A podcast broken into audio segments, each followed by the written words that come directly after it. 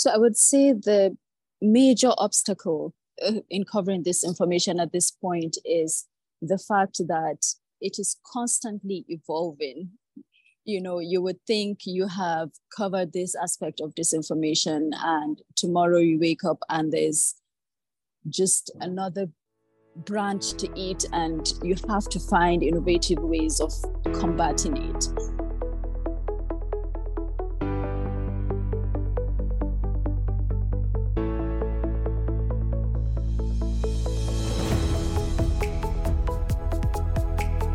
Welcome to the Global Minnesota Podcast, connecting, informing, and engaging Minnesota with the world. Our mission is to advance international understanding and engagement in every corner of the state. We do this with a variety of programs, including our public events, K 12 education programs, Great Decisions discussion groups, and professional exchanges. To learn more, visit our website at globalminnesota.org. I'm Nicholas Hayen, Marketing and Communications Manager for Global Minnesota and today we are continuing our new podcast series by interviewing some of the amazing people Global Minnesota connects with as we work to bring Minnesota to the world and the world to Minnesota. On today's episode, we are joined by two of this year's World Press Institute International Fellows. The World Press Institute was established in 1961 to strengthen and promote the founding principles and best practices of journalism. Each year, WPI brings together 10 professional journalists from all over the world and immerses them in the governance, politics, business, media, and culture of the United States. While they journey across the United States, they learn about the roles and responsibilities of the US media while engaging in the life and times surrounding them. Global Minnesota and WPI will showcase all 10 of these individuals at a Global Journalism Spotlight event at 6 p.m. on March 23rd at the Minneapolis Central Library. The event is free, but advanced registration is encouraged at globalminnesota.org slash events. So today, I'm proud to welcome Ms. Fauziyya Tukur, a senior journalist focusing on disinformation for the British Broadcasting Corporation from Abuja, Nigeria, and Mr. Saqib Tanveer, social media editor for the independent Urdu newspaper based in Islamabad, Pakistan. Welcome to Minnesota, and it's great to have you both on the show. Thank, Thank you. you. So, first, uh, could you each just tell me a little bit more about yourselves and what really inspired you to go into journalism in the first place? Um, so, like you said, uh, my name is Fauziyya Tukur. I'm a senior disinformation journalist with the BBC in Abuja, Nigeria. My job is essentially to monitor, um, report, and investigate disinformation campaigns, disinformation stories, conspiracy theories uh, being spread online. Uh, what inspired me to go into journalism? Uh, I grew up listening to the radio. Every morning, my mom would turn on her radio. I listened to the world service of the BBC. So I grew up hearing those voices, you know, hearing the stories about not just the African continent, but the world. You know, I was in a little city in Nigeria called Kaduna, but I would hear stories about China, about the United States, about India. And it was just so fascinating to me that the little voices in that little box, you know, could tell me so much. And then I was fascinated by how people were in the box, you know, because as a child, I thought there were people in the box and those people were the ones speaking to me. So i guess that's that's really what inspired me to want to go into journalism. And then i grew up and started to write stories and fell in love with books and the love for stories and to tell stories. So that's that's basically how it started for me. Yeah so um, i'm from pakistan. Pakistan is a south asian country right next to india uh, so in 2007, uh, in 2007, Pakistan was undergoing a political crisis. Uh, there was a lot of uh, political agitation on the streets. They were protests against the government, and the government came down hard on uh, the journalists who were essentially covering those protests. And you know, back then I was a university kid. I was going to the high school, and uh, you know, journalists back then emerged as heroes who would stand up to the to the tyrants. Essentially, it was then I really fell in love with the profession, and I thought, you know, somebody who can stand up to power, there can be no better profession than this. So that's when I started writing for English newspapers, op-eds and columns. Uh, but it was formally in two, 2011 when I joined a news organization uh, as a producer. That's great. And actually, that leads into my kind of next question for you both. But uh, Saqib, what does journalism in the media look like in Pakistan? You alluded to that a little bit about kind of standing up to power, but um, maybe if you could expand on that a little bit more. Uh, so Pakistan has a very vibrant media landscape. We have around 135 uh, channels, and out of those 135, we have around 40 to 45 news channels. And news is something that's uh, really like an entertainment for an average Pakistani because everybody is so interested in daily news. So uh, uh, we have a lot of news organizations, a lot of TV channels. We have around five to six major newspapers in the country but in terms of vibrancy, uh, we have uh, some amount of, not some, you know, a lot of censorship, uh, and most of that is self censorship as well. And that self, uh, and that censorship comes from essentially, you know, the powers that be, the uh, the, uh, the political and military establishment.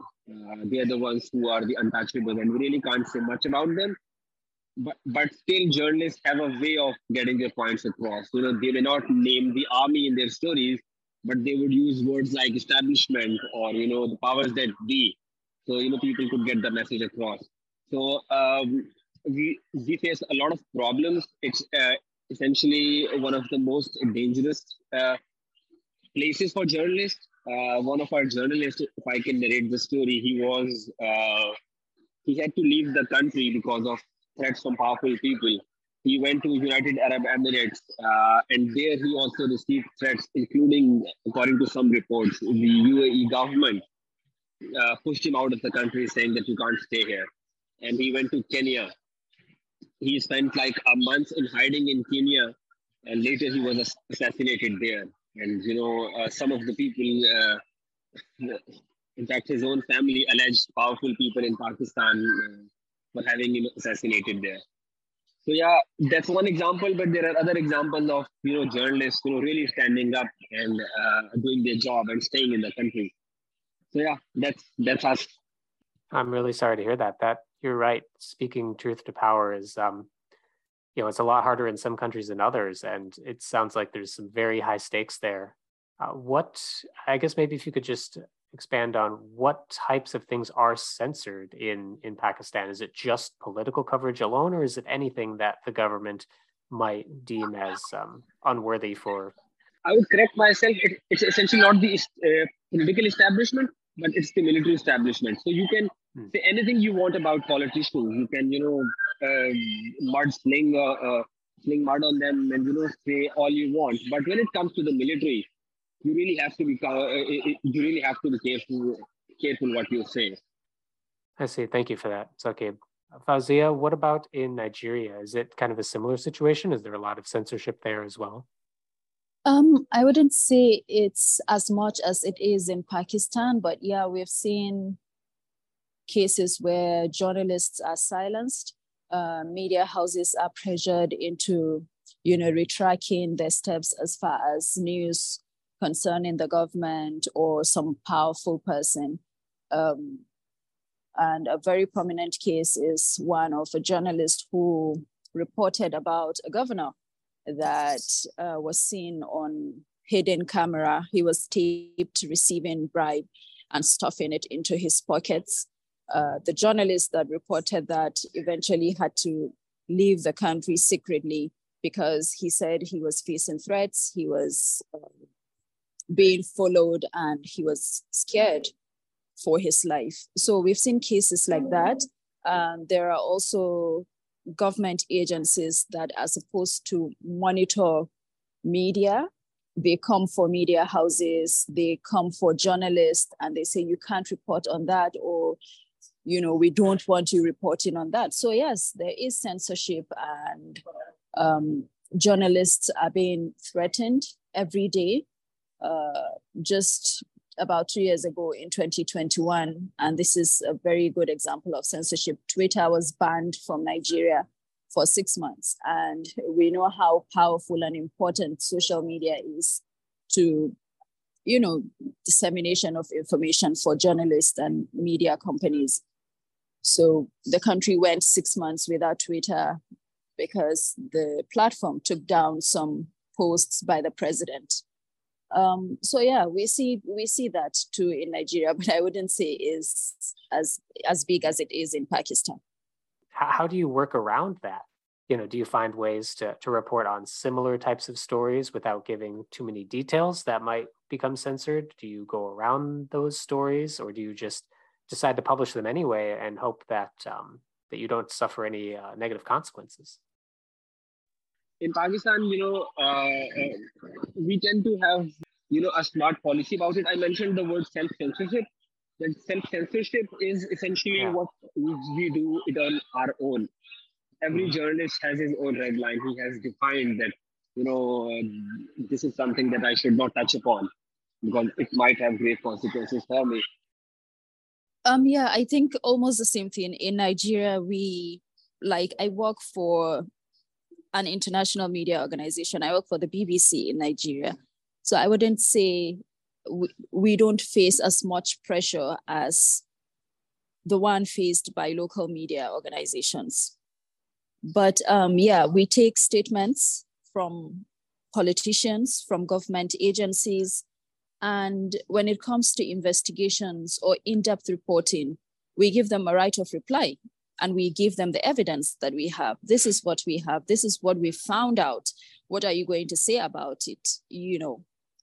But then again, I work for a media organization, so we have some leverage, we have some advantage over local media. Adding on to it, uh, you know, my uh, my statements would come across and uh, paint a very gory picture of how journalism is working in Pakistan. But you know, um, I'm quite optimistic in uh, in the journalism in Pakistan, and we've produced a lot of content, a lot of stories, a lot of even academic literature that has you know uh, uh, revealed and you know uh, criticized the military. Most of our most of our political commentators you know, whenever they write in English, they, they, they tend to be really critical of the army. So despite all those issues, we have a lot of you know pushback from some of the the journalistic journalistic community who really you know um, who, who really doesn't want to cede its space to the military.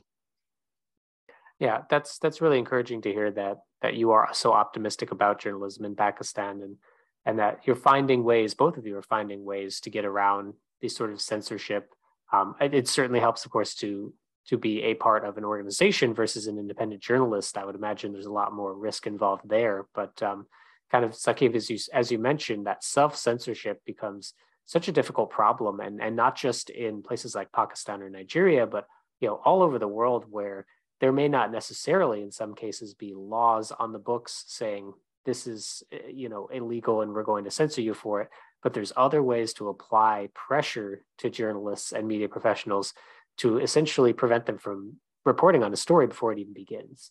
So I think you're right. That is that is definitely one of the bigger problems out there. Absolutely. Yeah, Nick. Uh, um, when you started talking about censorship in Pakistan, you must have noticed I used the word uh, establishment. I did not directly use the word military, and that's that's unfortunately how we've been programmed. How careful we are when we use the word military, because the first word that comes to our mind is not the direct association to the military. We have to use that term. We have points for ourselves to you know keep ourselves safe. So that can give you an you know uh, a taste of how we think and how we operate. Yeah, that's interesting. Even the very word, the way in which you describe it, has to be um, coded in a sense. So, yeah, that's a very interesting uh, observation there. Fauziyya, what are some of the most difficult obstacles you've had to overcome while you're covering disinformation for the BBC? Because I know disinformation is another very large problem, just like self censorship throughout uh, much of media in the world today. Yeah. So I would say the major obstacle uh, in covering this information at this point is the fact that it is constantly evolving you know you would think you have covered this aspect of disinformation and tomorrow you wake up and there's just another branch to eat and you have to find mm-hmm. innovative ways of combating it. So because it's a, it's a new phenomenon you know disinformation And like I said, it's evolving. It's more like an ecosystem point, the way disinformation works, because there are so many layers to it. There are so many actors to it, so many players. I would give you an example. Um, a story that I I covered recently is um, the the one about political parties in Nigeria hiring social media influencers to spread disinformation, which is, of course, deliberate. When you say disinformation, the spread of it is deliberate. And when you say mm-hmm. misinformation, mm-hmm. it's when someone spreads fake news, not knowing it's fake news or not knowing it's not true. Yeah. The reason why that story was very difficult was because there was so many there were so many nuances to it so you have the political parties who work with uh, digital media companies, who work with politicians, who work with campaigns. And it's a big industry, you know, it's so big that, you know, for an unsuspecting user on social media consuming this disinformation, they would think it's harmless. They would think it's it's just news. They think it's just information on social media but it is so coordinated, so well planned that an unsuspecting user would not know. So I guess the point I'm trying to make is that covering disinformation goes beyond just getting the facts. It has you have to have a certain expertise in open source intelligence. You have to have expertise in using tools that are able to give you information that you may not necessarily you may not necessarily think it's disinformation. You have to have that in-depth knowledge of how disinformation systems work. And for a country like nigeria where the literacy le- level is low um, you know a lot of people are on social media just for the fun of it and they're consuming this disinformation and this fake news it's so hard to be able to convince one that is so bent on believing a certain thing. And I mean, this information even gets to people that are very educated and convincing people that it's it's fake is very hard. It is it is very hard. And then when you have actors that are people that are trusted, you know, the government, institutions, well-respected people in the society all take part in this dissemination of disinformation. It's very hard to to report it, number one, and very hard to convince people. But then disinformation, I think the for the BBC, the purpose of having a disinformation journalist or dis, a disinformation reporter is to not just find these disinformation campaigns, but to find who are sponsoring these campaigns, who are behind these campaigns, and why they're doing it, and then tell people how to spot that. So I think we're on the way to doing that. We're not winning the fight against disinformation at this point all over the world, not just the BBC, not just in Nigeria, all over the world. You know, like I said, it's an evolving phenomenon. Yeah, I think that's, um, you really kind of hit it on the head with the problem of it, you can have all the facts on your side and even the evidence on your side, but it doesn't really mean anything if the people themselves don't want to believe it. I think that's so much of the problem with disinformation Absolutely. if they don't want to believe it, then they simply won't. Um, but I, I was really quite fascinated to hear that it's almost institutionalized, as you said, right? Oh, yes, it is. It is. And experts have described it as an industry. So it it hmm. is it is an industry, it is an ecosystem with so many actors and so many players. And that is why it's very hard to combat. Saqib, do you have kind of a similar phenomenon in Pakistan as well that uh, you find certain uh, establishment actors are actually perpetuating the disinformation as well? Yeah, uh, so um, it's almost the same. Uh, so the military has its own military, uh, its own media wing, uh, which is responsible for you know creating a narrative in favor of the military. They, they not only you know operate on social media, but in terms of you know what Fauziyya was saying, and it's quite interesting how um, how disinformation operates in, my country. You know, uh, not just in my country, I think it's everywhere. People have become uh, so much opinionated and polarized that they only consume information that confirms their bias. and uh, there will come a time when the disinformation will will be so much that people would actually want to have authentic information and they would actually be willing to, to pay for that so i i do hope that that, that this day would come soon but i guess as you both are kind of traveling through the united states i know you i believe you both just uh, got here not too long ago but so far what's been the most surprising thing that you've learned about the united states or about minnesota in general For me, I would say that it still snows heavily in March. you know, yeah, not not just March, April too. Yeah. Oh, you well, you see, so that's kind of really surprising for me because um, I would have thought, you know, by now we're kind of easing into spring, but no, everywhere is so white. Um, yeah, I guess that's the most surprising thing for me yeah, one one would think we should be done with the snow, but uh, not for a while yet. So uh, this is my first time here in Minnesota, and uh, I've seen that the life here, when I compare it to the to, to, my own country, or even to New York or those places like Los Angeles, uh, the life there is so much uh, you know balanced, so much stable. It's not that fast-paced life that you have in Manhattan so yeah, for me, uh, the life um, I was expecting it to be a really you know fast paced, more tuned to the technology, latest technology, but somehow it's not like that here in Minnesota. I don't know why. Maybe you can tell.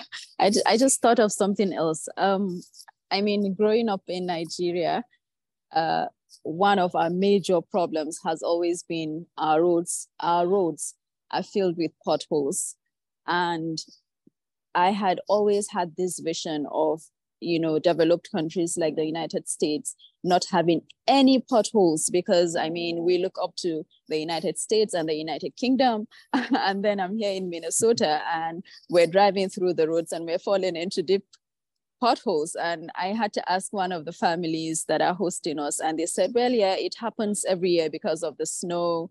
Um, the snow kind of because it melts and goes deep into the roads, you know, and they explained to me how the potholes come. I know it's different from what I, I know at home because for us, it's a lack of management of the roads.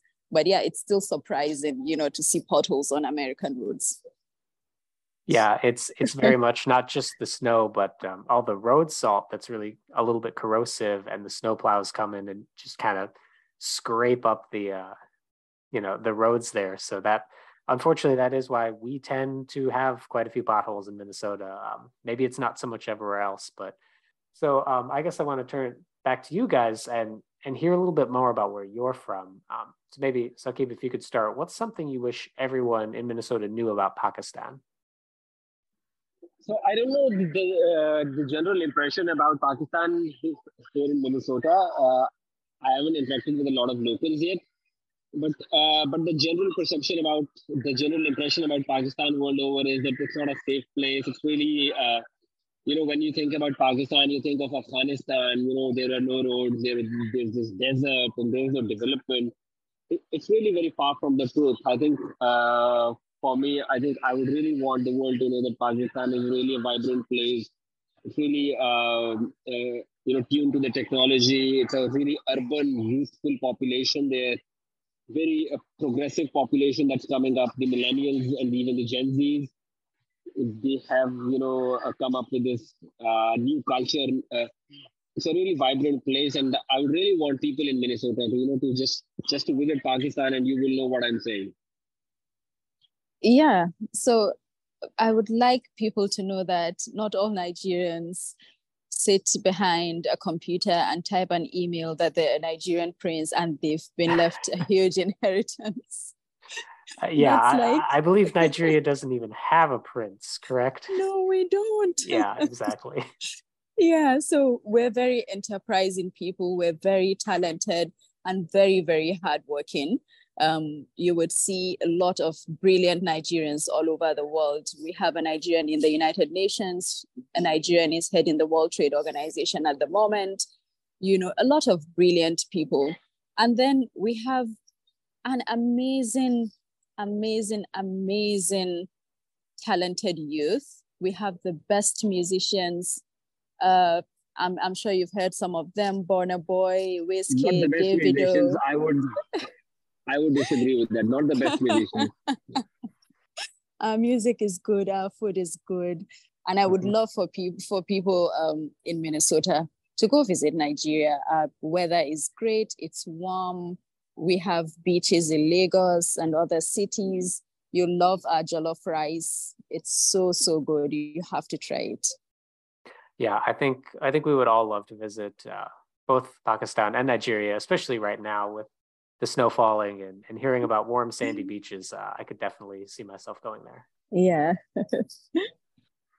so, lastly, uh, for both of you, what are you most looking forward to to learning as you travel across the country? Because I know you have a few more stops besides just Minnesota. So, what are you really looking forward to learning the most about? Uh, for me, I would say I would love to immerse myself more and understand the true American culture. I've met a few people already, um, but as I go down to New York, you know, Miami, LA, I think I would want to see that side of the US um, here in the Midwest. Is that what it's called? Yeah. yeah. So here in the Midwest, the people are so welcoming. They're ever so ready to help, you know, and tell you more about this region. I would love to know more about the other regions as we travel and, you know, meet with other journalists and media companies and see and understand how they operate, which is quite different from what I know from the little, you know, from the little that I've visited here and the few journalists that I've met here. I would really uh, want to know more and um, more about the business model of journalism here in Pakistan because in uh, here in the US because in Pakistan uh, uh, journalism is currently facing a financial crisis because there are no sustainable financial models. So I'm really interested in knowing how how the US is tackling this issue of business model.